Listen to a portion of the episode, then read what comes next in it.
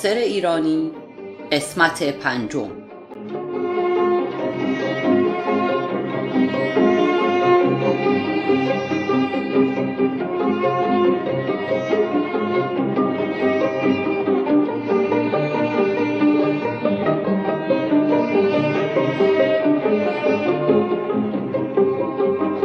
فصل نه. آقا سرش را پایین انداخت و گفت درست میفرمایید آقای دکتر. و شرم زده خداحافظی کرد و به من اشاره کرد که از اتاق بیرون برویم. اسخر تو راه رو نبود تو حیات بود. ما را که دید با تعجب پرسید به همین زودی تمام شد؟ دکتر چی گفت؟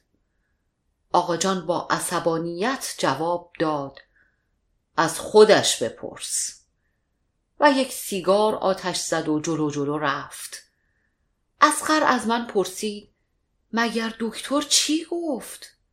برایش تعریف کردم. برگشت به بخش نگاه کرد و فحش داد. دم ماشین آقا جان گفت برویم پیش آقا مسعود ازش خداحافظی کنیم. اسخر سر تکان داد که یعنی خوب در ماشین را باز کرد. سوار شدیم و به حجره آقا مسعود رفتیم.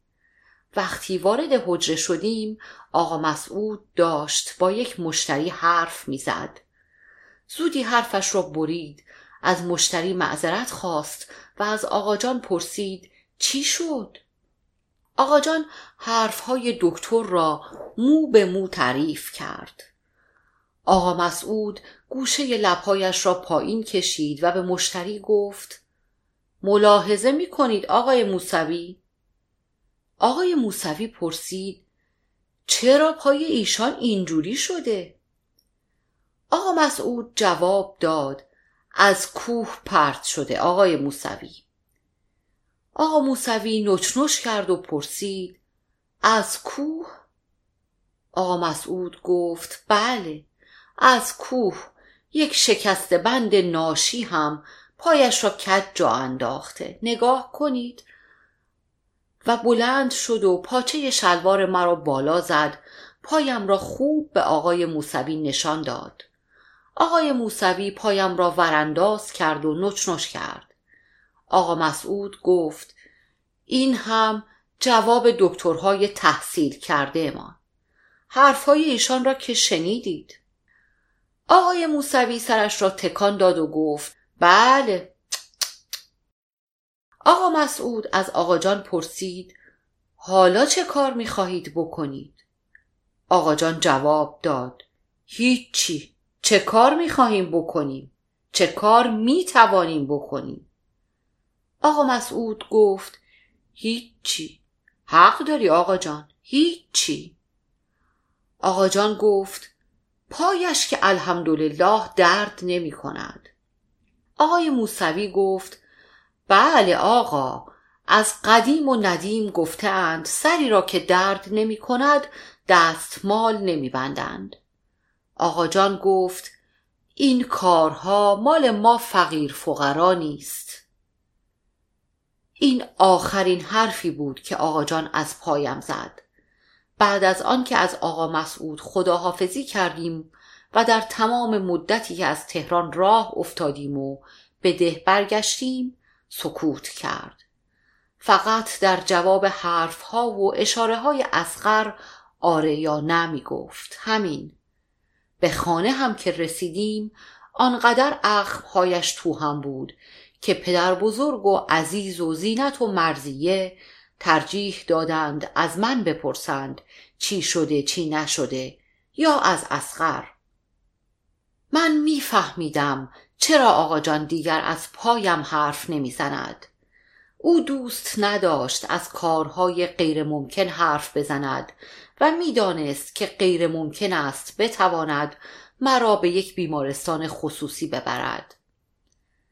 عزیز و اسقر و بقیه اهل خانه هم لابد این کار را غیر ممکن می دانستند که سکوت می کردند تا آقا جان را بی خودی شرم زده نکنند. اما من غیر ممکن نمی دانستم اصلا غیر ممکن نمی‌دانستم. البته می‌دانستم که پول نداریم و می‌دانستم که بی پول نمی شود به بیمارستان خصوصی رفت. ولی یقین داشتم می توانم پول بیمارستان را فراهم کنم. یقین داشتم یک روز که پدر بزرگ رو پله ها نشسته بود رفتم کنارش نشستم و بهش گفتم شما به هم نمیخندی اگر یک چیزی را بهتان بگویم پدر بزرگ پرسید چی را؟ گفتم این را که تصمیم دارم هر جوری شده پول را فراهم کنم و پایم را درست کنم. پدر بزرگ سرم را گرفت چرخاند که بتواند تو چشمهایم نگاه کند. نگاهش و لبخندش به قدری موافق و مهربان بود که اصلا لازم نبود حرفی بزند تا بدانم چه عقیده ای دارد.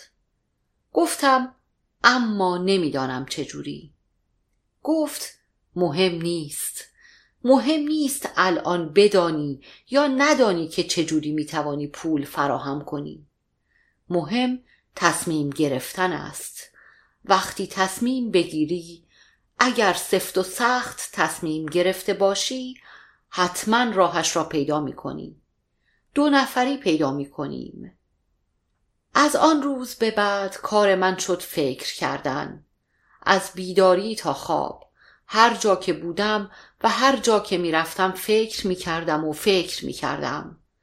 به هر چی یا به هر کی که می رسیدم اول فکر می کردم ببینم می شود کاری واسهش انجام داد و پولی ازش درآورد یا نه. بدیش این بود که ده ما کوچک بود. یعنی کوچک نبود فقیر بود. هیچ کس استطاعت نداشت مزد بدهد. که بارش را کس دیگری کول بگیرد. خودش کول می گرفت یا پسرش کول می گرفت یا زنش یا دخترش.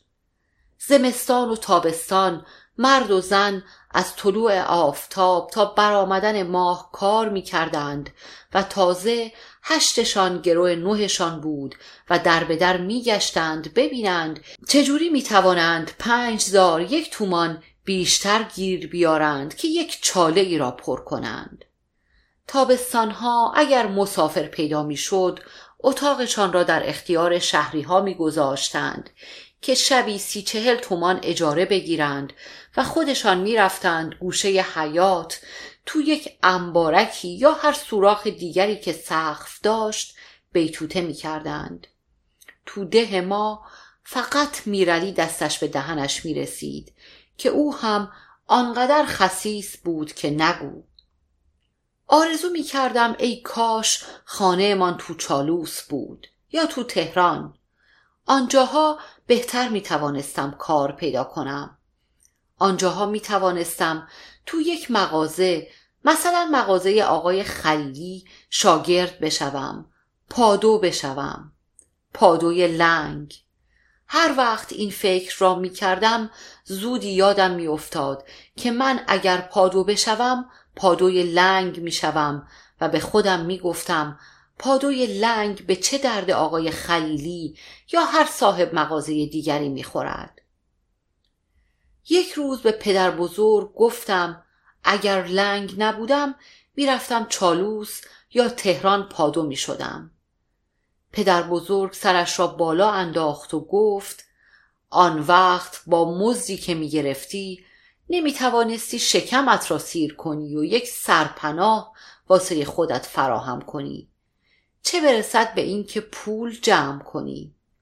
بعد گفت فکرهای نشدنی نکن احمد سر می‌خوری.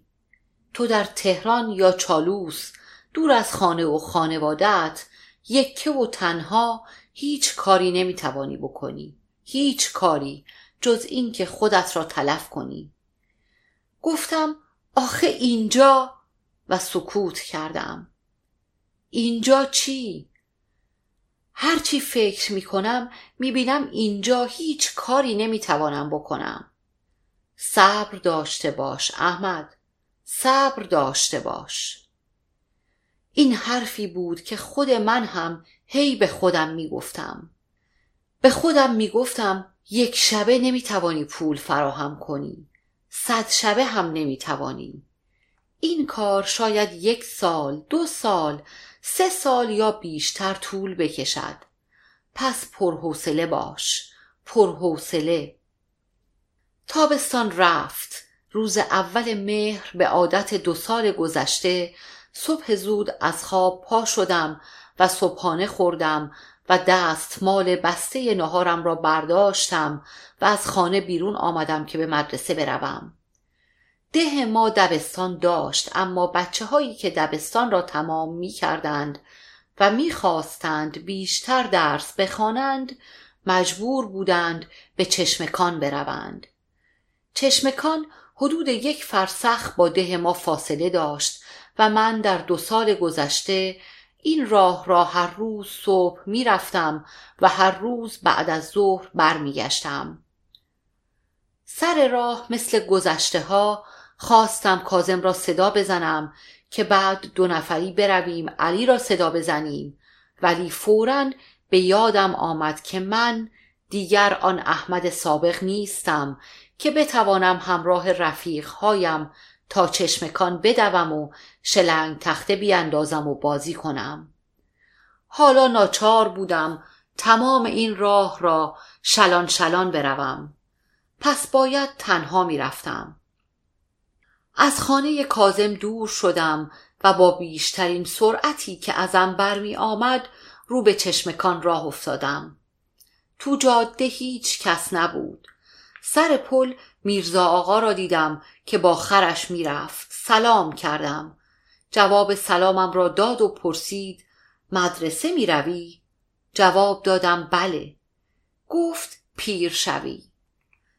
همه دکانها بسته بودند. به خودم گفتم چه خوب که زودتر از همیشه راه افتادم. حتی محمد آقای بربری پزی هم هنوز تنورش را روشن نکرده بود. از ده که بیرون آمدم هوا روشنتر شد. باد می آمد. دکمه های کتم را بستم. دست چپم را که آزاد بود چپاندم تو جیبم. یک نفر از دور با قاطر می آمد. نزدیک که شد شناختمش. اهل چشمکان بود. بعد یک پیاده آمد و بعد چند تا گاو. برگشتم دیدم قله کوه ها قرمز شده اند فکر کردم حالا بیشتر مردم از خواب بیدار شده اند حتما علی و کازم هم از خواب بیدار شده اند شاید هم صبحانهشان را خورده باشند و راه افتاده باشند. تند کردم. یک ماشین آمد و گذشت و پشت سرش خاک بلند کرد. استیشن بود. به خودم گفتم اگر از این طرف می‌رفت شاید دست بلند می کردم که سوارم کند. شاید هم رویم نمی‌شد دست بلند کنم. می ایستادم کنار جاده بهش نگاه می کردم تا اگر خودش دلش خواست سوارم کند. هنوز به جمال آباد نرسیده بودم که احساس خستگی کردم. پای چپم درد گرفته بود ایستادم و با تردید به جاده دراز چشم دوختم.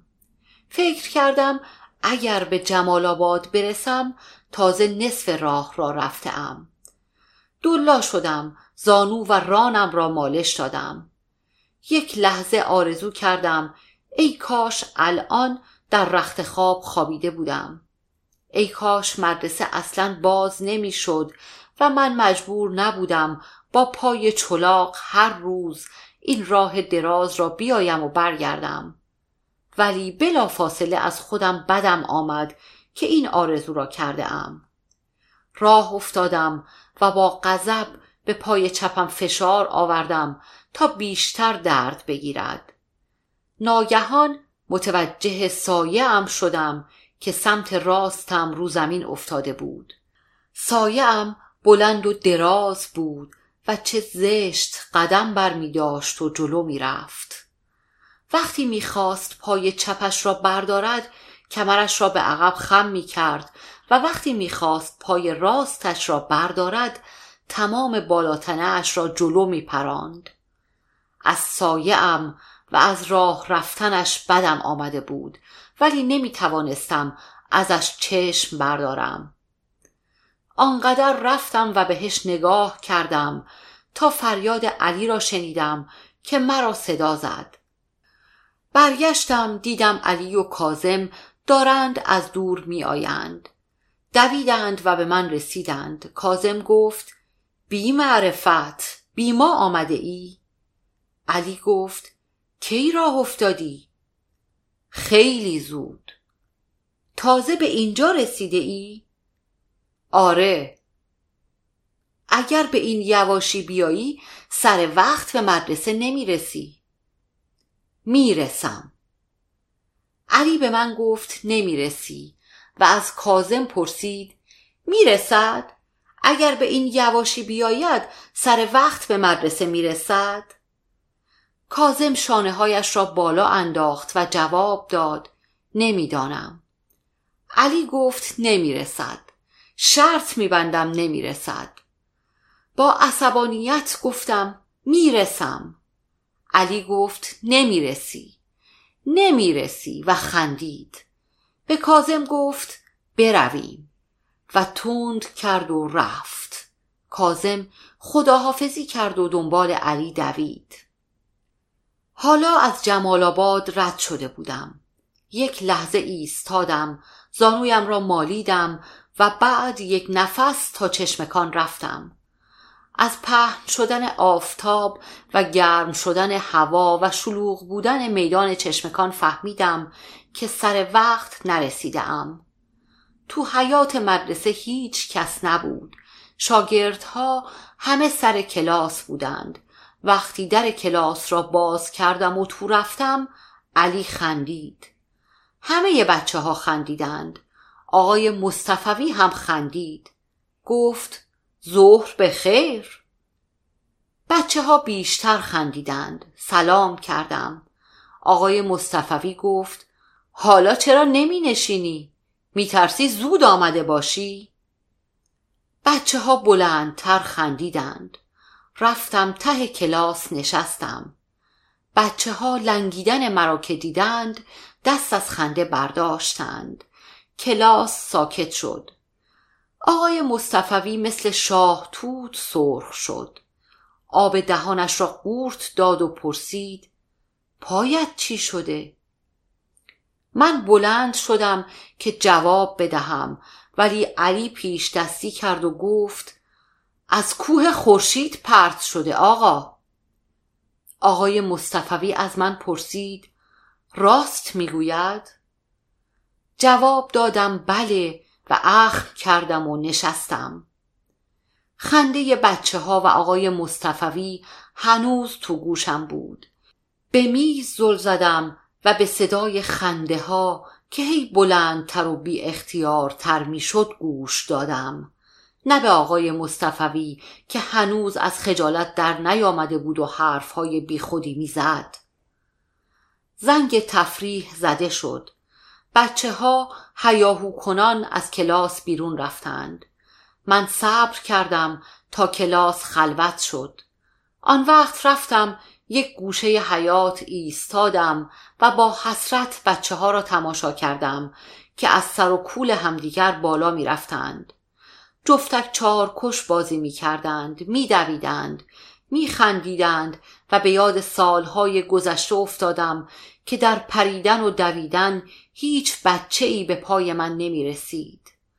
حالا لنگ شده بودم و مجبور بودم یک گوشه ای بیستم و با صدای آن قهقه ها که دست از سرم بر نمی داشت کلنجار بروم.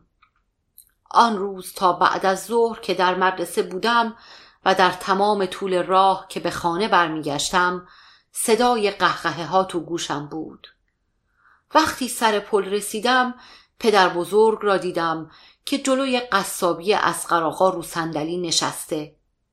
مرا که دید پا شد و جلوی پل آمد. سلام کردم. گفت علیه سلام. خسته نباشی پهلوان. من خسته بودم و پدر بزرگ حتما خستگیم را دیده بود که به من پهلوان گفت.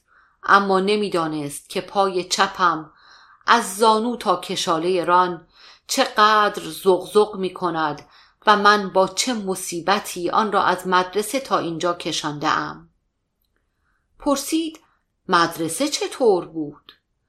حالا داشتیم از روپل رد می شدیم گفتم بد نبود درس خواندید؟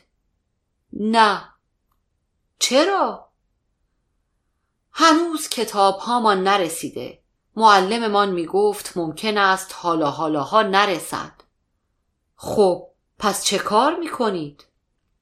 معلممان گفت تا کتاب ها برسد درس های سال پیش را مرور می کنیم. گفت پایهتان را تقویت می کند. پدر بزرگ نیش خند زد. دیگر چیزی نپرسید. می‌دانست که خسته ام. می‌دید که با چه زحمتی خودم را جلو می‌کشم. نزدیکی های خانه بهش گفتم پدر بزرگ ممکن است فردا اگر خوابم برد مرا صبح خیلی زود بیدار کنی؟ چقدر زود؟ خیلی زود. امروز دیرت شده بود؟ آره دیرم شده بود. شب تا شام خوردیم خوابیدم و فردا صبح هوا هنوز تاریک بود که از خواب پریدم پدر بزرگ رویم دلا شده بود و داشت تکان تکانم می‌داد. صورتش را نمی توانستم ببینم. با صدای فرو خورده گفت پاشو و از در بیرون رفت. زودی پا شدم. رفتم تو حیات دست و صورتم را شستم. به اتاق برگشتم. کت و شلوارم را پوشیدم. سفره را باز کردم. نصف نان برداشتم. کیف مدرسه و دستمال بسته نهارم را دست گرفتم و از در حیات بیرون رفتم وقتی به مدرسه رسیدم تک و توکی شاگرد تو حیات بود از فردای آن روز کار من شد همین جز جمعه ها و عیدها و عزاها پیش از سحر به مدرسه می رفتم و بعد از غروب به خانه برمیگشتم آنقدر خسته و گرسنه که فقط تا شام دوام می آوردم. بعد می افتادم و مثل سنگ می خوابیدم. آن روزها فکرم همه این بود که حتی یک دقیقه دیر به مدرسه نرسم. نمی‌خواستم آن خنده های چندشاور تکرار بشود. چند هفته که گذشت پای چپم کم کم راه افتاد. دیگر خیلی زود خسته نمی‌شد. بعد از چند ماه اصلا خسته نمی‌شد. می توانست به همان سرعتی برود که پای راستم می رفت. این بود که غروب ها زودتر به خانه می رسیدم و صبح ها دیرتر از خواب بیدار می شدم و شاد بودم و فراموش کرده بودم که یک وقت چه نفرتی از پای چپم داشتم.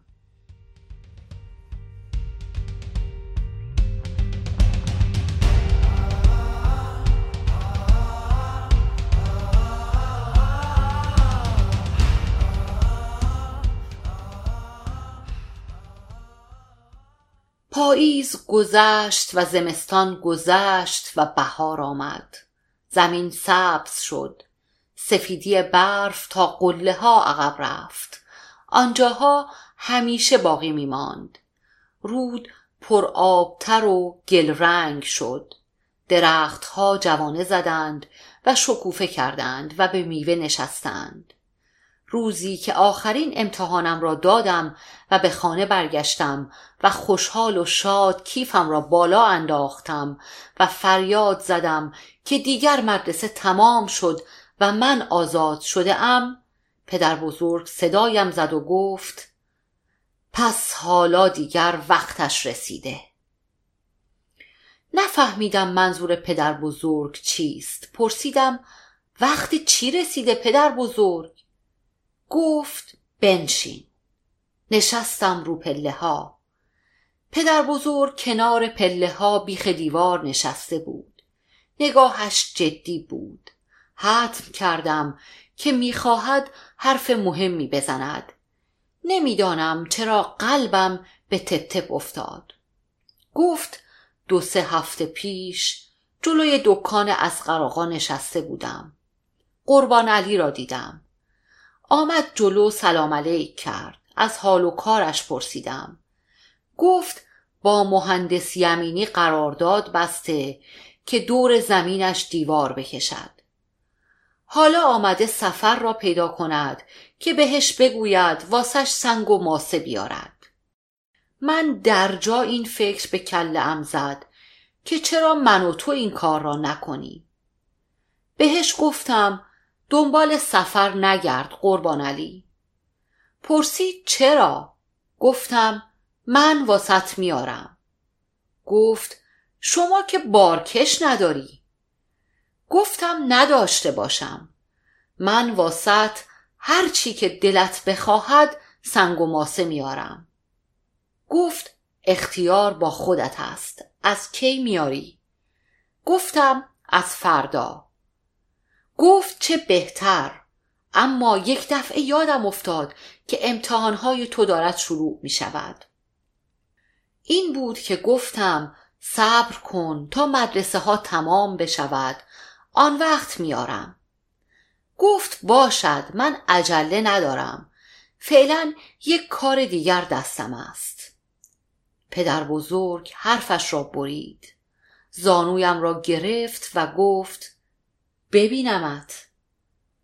چشمهایم را می‌خواست ببیند. من نمی‌دانم چشمهایم چه حالتی داشتند و پدر بزرگ با نگاه کردن به آنها چی دستگیرش می‌شد. ولی قلبم پر از حق شناسی و محبت بود. فهمیدم پدر بزرگ در تمام این ماه ها که من با راه دراز مدرسه دست به گریبان بودم به فکر من بوده و به جای من فکر می کرده هیجان زده پرسیدم زمین مهندس یمینی کجاست؟ نزدیک جمال آباد. چقدر دور اما عیبی ندارد. آره دور است. عوضش هر سنگی که به آنجا ببریم دو تومان می‌گیریم. حیف که بارکش نداریم. پدر بزرگ پا شد. کمرش را راست کرد. بدنش را کش داد و گفت یک مادیان داریم. خر حسن آقا را هم قرض می‌گیریم. با خوشحالی پرسیدم حسن آقا خرش را قرض می‌دهد؟ پدر بزرگ جواب داد آره که می‌دهد. پا شدم. گفتم پس از فردا شروع کنیم پدر بزرگ؟ باشد. از فردا شروع می‌کنیم. رفتم تو اتاق کت و شلوارم را درآوردم. عزیز گفت خیلی خوشحالی. چشمهایت برق می‌زند. زینت و مرزیه برگشتند به چشمهایم نگاه کردند. گفتم آره خیلی خوشحالم. عزیز پرسید واسه اینکه مدرسه تمام شده؟ اول جواب دادم آره. بعد گفتم نه. عزیز لبخند زد و پرسید کدامش آره یا نه؟ زینت گفت معلوم است دیگر. خوشحالیش واسه این است که مدرسه اش تمام شده. مرزیه گفت آن وقتها که من درس میخواندم عذا می‌گرفتم وقتی که مدرسه تمام می‌شد. عزیز رو به من گفت نگفتی کدامش خوشحالیم هم واسه این است که مدرسه هم تمام شده و هم واسه این است که من و پدر بزرگ از فردا می‌خواهیم با همدیگر سنگ و ماسه برای قربان علی ببریم چرا؟ که پول بگیریم که من پول جمع کنم که پایم را درست کنم حالا فهمیدید چرا این همه خوشحالم؟ عزیز جواب نداد. سرش را پایین انداخت و آه کشید. زینت و مرزیه هم سرشان را پایین انداختند. فردای آن روز صبح زود رفتیم رودخانه را سنگ چین کردیم که ماسه بگیریم. بعد پدر بزرگ گفت من می‌روم خانه امت خر حسن آقا را قرض بگیرم. تو هم برو مادیان را بیار. گفتم خوب و به خانه برگشتم. هنا داشت میچرید. به گردهش دست کشیدم. سرش را بلند کرد. چشمهایش کدرتر از همیشه بود. پوزش را ناز کردم. بهش گفتم اصلا دلم نمی‌خواهد هنا ولی چاره ای ندارم. جز اینکه ازت کمک بگیرم چاره ای ندارم. رو گرده هنا گاله انداختم. یک تناب به گردنش بستم و بردمش تو کوچه. زردی هم دنبالمان آمد. سه نفری آنقدر صبر کردیم تا پدر بزرگ خر حسن آقا را آورد. آن وقت همگی تناب حنا به دست من افسار خر حسن آقا به دست پدر بزرگ زردی هم جلو جلو جاده را گرفتیم و بالا رفتیم. خانه ها و باغ ها را پشت سر گذاشتیم و به جایی رسیدیم که جاده از رودخانه دور می‌شد. از اینجا به بعد سنگ فراوان بود. حنا و خر حسن آقا را بار زدیم. به پدر بزرگ گفتم شما به جمال آباد نیا من می‌روم. پدر بزرگ سر تکان داد و گفت باشد. به جمال آباد که رسیدی اول قربان علی را پیدا کن. ازش بپرس سنگ ها را کجا باید بریزی. گفتم خب شما زردی را ببر خانه. حنا و خر حسن آقا را راه انداختم و خودم هم دنبالشان. نزدیک ظهر به جمال آباد رسیدم. تا قربان علی را پیدا کردم و او با هم تا زمین مهندسی امینی آمد و به هم نشان داد که سنگ ها را کجا بریزم از ظهر گذشت. قربان علی پرسید با همین دوتا حیوان سنگ میاری؟ گفتم آره. اول گاله حنا را خالی کردم و بعد گاله خر را. حنا خسته شده بود. این را از چشمهایش فهمیدم. خسته تر از من و عرق کرده تر از من. دومش را با بیحالی به پشتش می‌زد تا چند مگس سمج را دور کند. کمر و کشاله ران پای چپم درد گرفته بود ولی به خانه که برمیگشتم گشنگی بود که بیشتر آزارم می‌داد. همین که به خانه رسیدم حنا و خر را تو انبار بردم. جلویشان علف ریختم و به آشپزخانه رفتم که نهارم را بردارم. دم پختک داشتیم. قاشق و بشخاب دم پختک را برداشتم و به اتاق رفتم. پیش از اینکه بنشینم بدنم را کش دادم و با کونه دست راستم کمرم را مالیدم. عزیز گفت با این کار کمرت را ناقص می کنی بچه. جوابی ندادم. عزیز با دلخوری به پدر بزرگ نگاه کرد که به دیوار تکه داده بود و چانه اش را میخاراند. گفت سید مرتزا را یادت رفته که چه بلایی سر خودش آورد؟ با همین کار. جوابی ندادم. رفتم سفره را برداشتم و پهن کردم. بعد نان و دم پختک لغمه گرفتم و شروع کردم به خوردن. سید مرتزا دو سال پیش می‌رفته رودخانه سنگ می آورده اتاق واسه خودش بسازد که کمرش تقی صدا می کند و سیخ می ماند. چند ماه آزگار زمینگیر می شود. هرچی پول و پله داشته خرج حکیم و دوا می کند. آخرش هم خوب نمی شود. از آن سربند تا حالا نمی تواند دست به چیز سنگین بزند یا کاری که کار باشد بکند. گفتم هر کی سنگ بردارد که مثل سید مرتزا نمی شود. و به پدر بزرگ نگاه کردم.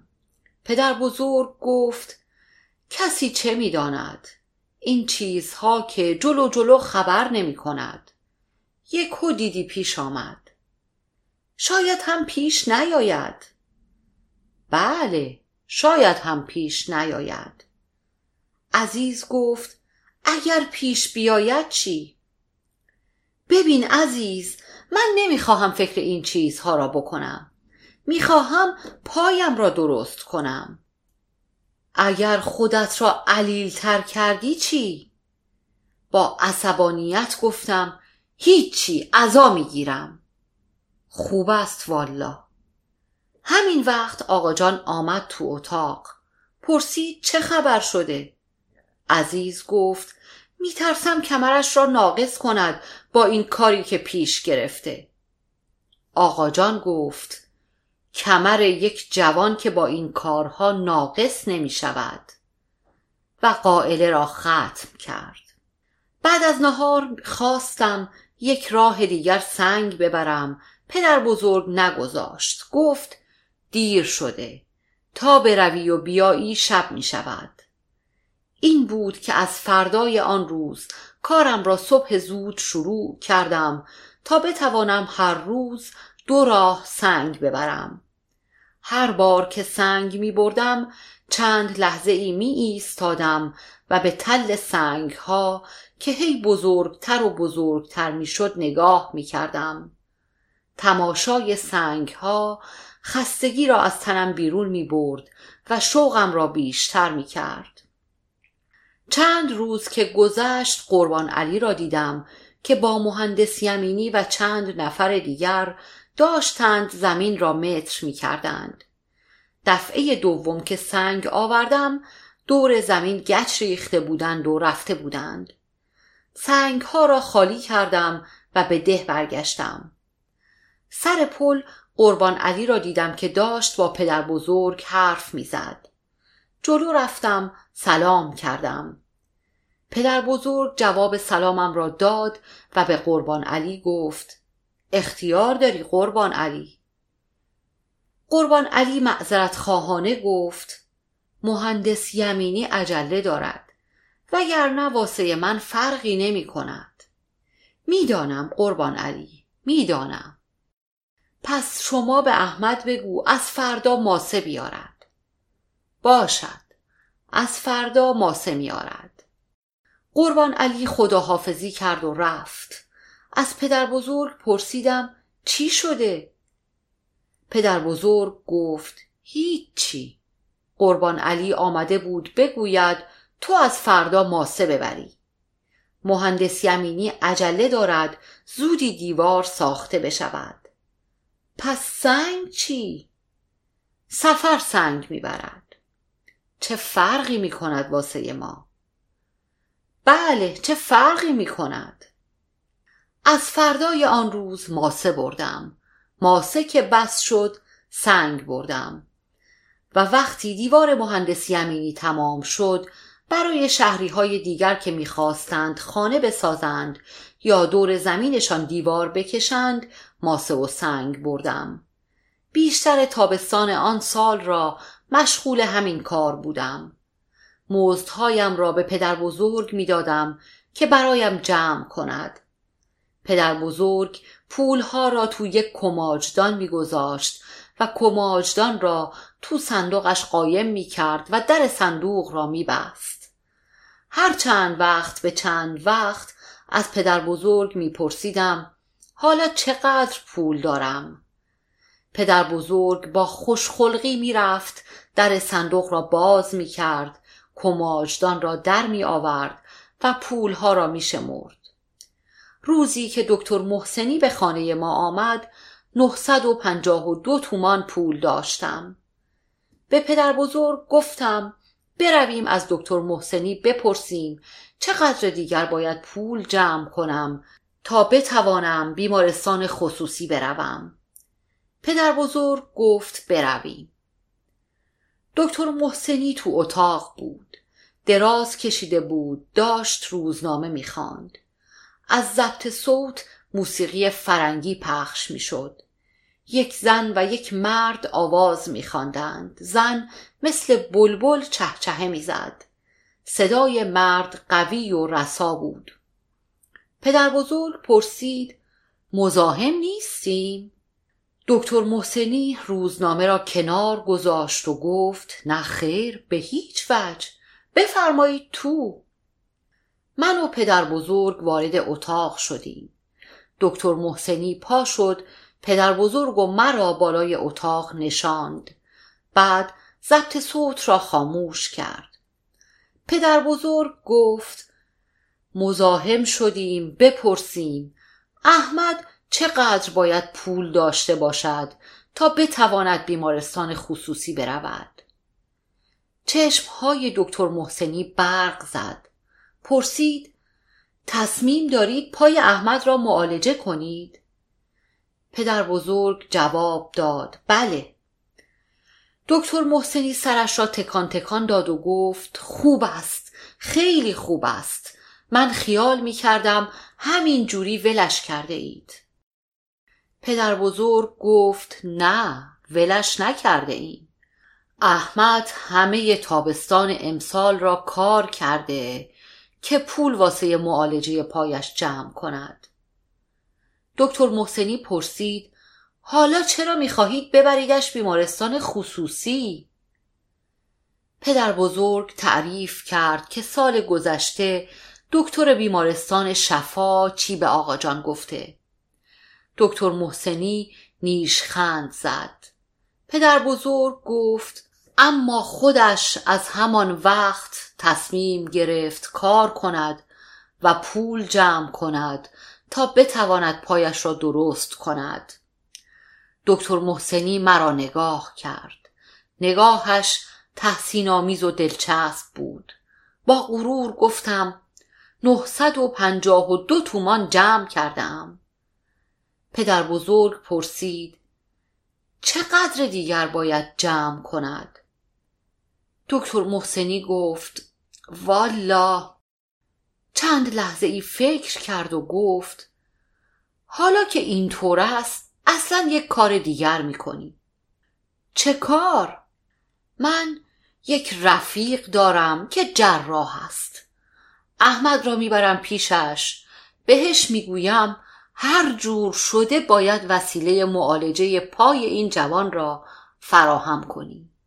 شادی یا نمی‌دانم چه چیز دیگر در دلم برق زد. قلبم به تپش افتاد. پدر بزرگ با کمرویی گفت ما نمی‌خواهیم باعث زحمت شما بشویم آقای دکتر. او هم سرخ شده بود. دکتر محسنی گفت زحمت چیه؟ وظیفه من است که این کار را بکنم. میدانی چقدر احمد را دوست دارم؟ هیجان زده پا شدم از اتاق بیرون پریدم و پله ها را دوتا یکی کردم و به اتاق خودمان رفتم. همین که چشمم به عزیز افتاد گفتم عزیز دکتر محسنی می‌خواهد مرا ببرد شهر پایم را معالجه کند. عزیز خوشحال پرسید راست می‌گویی؟ جواب دادم آره باور کن راست می‌گویم. خودش گفت همین الان جلوی پدر بزرگ.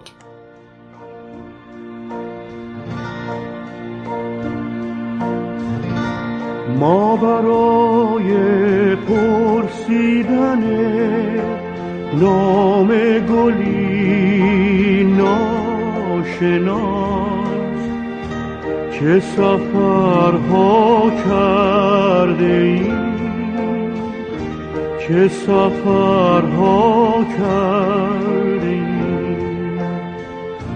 ما برای بوسیدن خاک سر قله ها چه خطرها کرده ایم چه خطرها کرده